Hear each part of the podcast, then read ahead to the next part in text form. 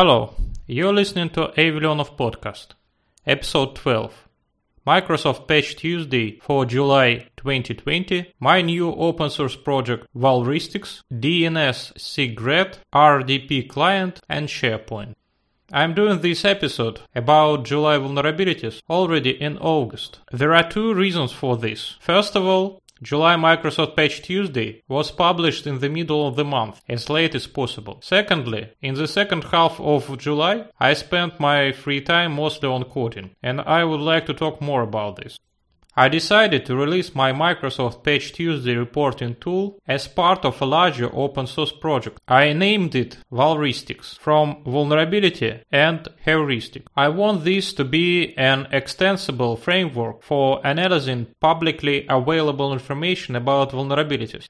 Let's say we have a vulnerability ID or CVE ID and we need to decide whether it's really critical or not. We'll probably go to some vulnerability databases, NVD, CV page on the Microsoft website, vulners.com, etc. and somehow analyze the descriptions and parameters, right? Such analysis can be quite complex and not so obvious. My idea is to formalize it and make it shareable. It may not be the most efficient way to process data, but it should reflect real human experience, the things that real vulnerability analysts do.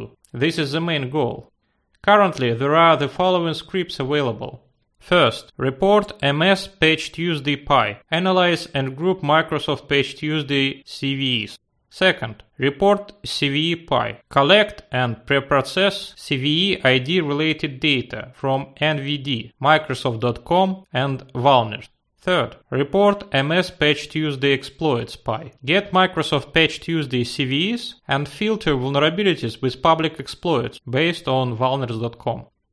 Of course, we can do much more than that. I have plans to add analysis of the vulnerability description based on keywords and phrases. It's good that such descriptions usually have a fairly regular structure. Analysis of references, danger and relevance metrics counting, like in vulnerability quadrants, and so on. If you have good ideas, please share them in the chat. The help in coding will be also pretty much appreciated.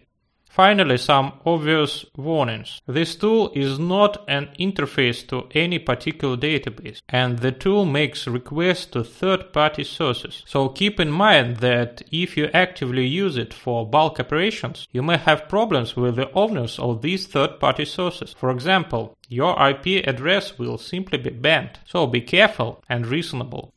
But enough about my tool. Let's talk about the results for July MS Patch Tuesday. There were 123 vulnerabilities in July. 18 are critical and 105 are important. As for the public exploits, I checked the vulnerabilities with a report MS Patch Tuesday exploit spy and found nothing. So there are no exploits for these vulnerabilities on vulners.com and Microsoft also believes that there are no exploitation detected vulnerabilities this time, but we see 8 exploitation more likely vulnerabilities. Windows DNS Server Remote Code Execution called SIGRed is the star of this patch Tuesday. It's extremely critical and has existed for 17 years, affecting Windows Server versions from 2003 to 2019, getting remote code execution with only a DNS request is really impressive. Checkpoint guys made a great article about this vulnerability with video of proof of concept. When this vulnerability was released, there was a feeling that there would be a public remote code execution exploit soon, but still there are only several rickroll jokes and denial of service exploit by Maxploit, which looks workable but for some reason is not present in the exploit databases, for example in exploitdb. Therefore, Vulners doesn't see it, as I mentioned above. So, indeed, searching for exploit and exploit validation are important tasks.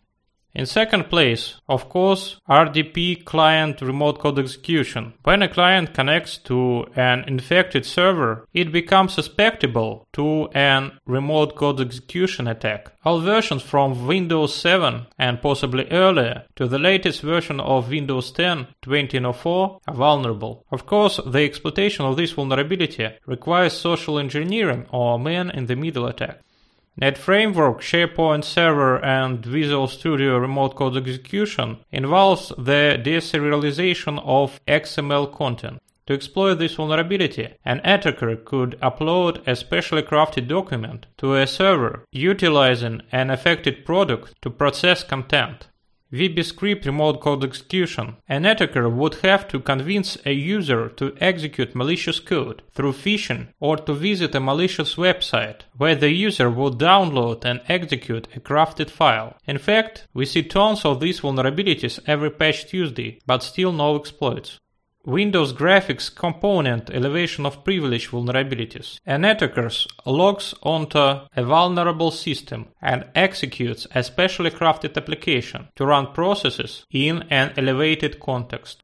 Looking at other vulnerabilities, the products with the most vulnerabilities are Hyper-V, RemoteFX, vGPU, remote code execution, and Windows Runtime, elevation of privileges.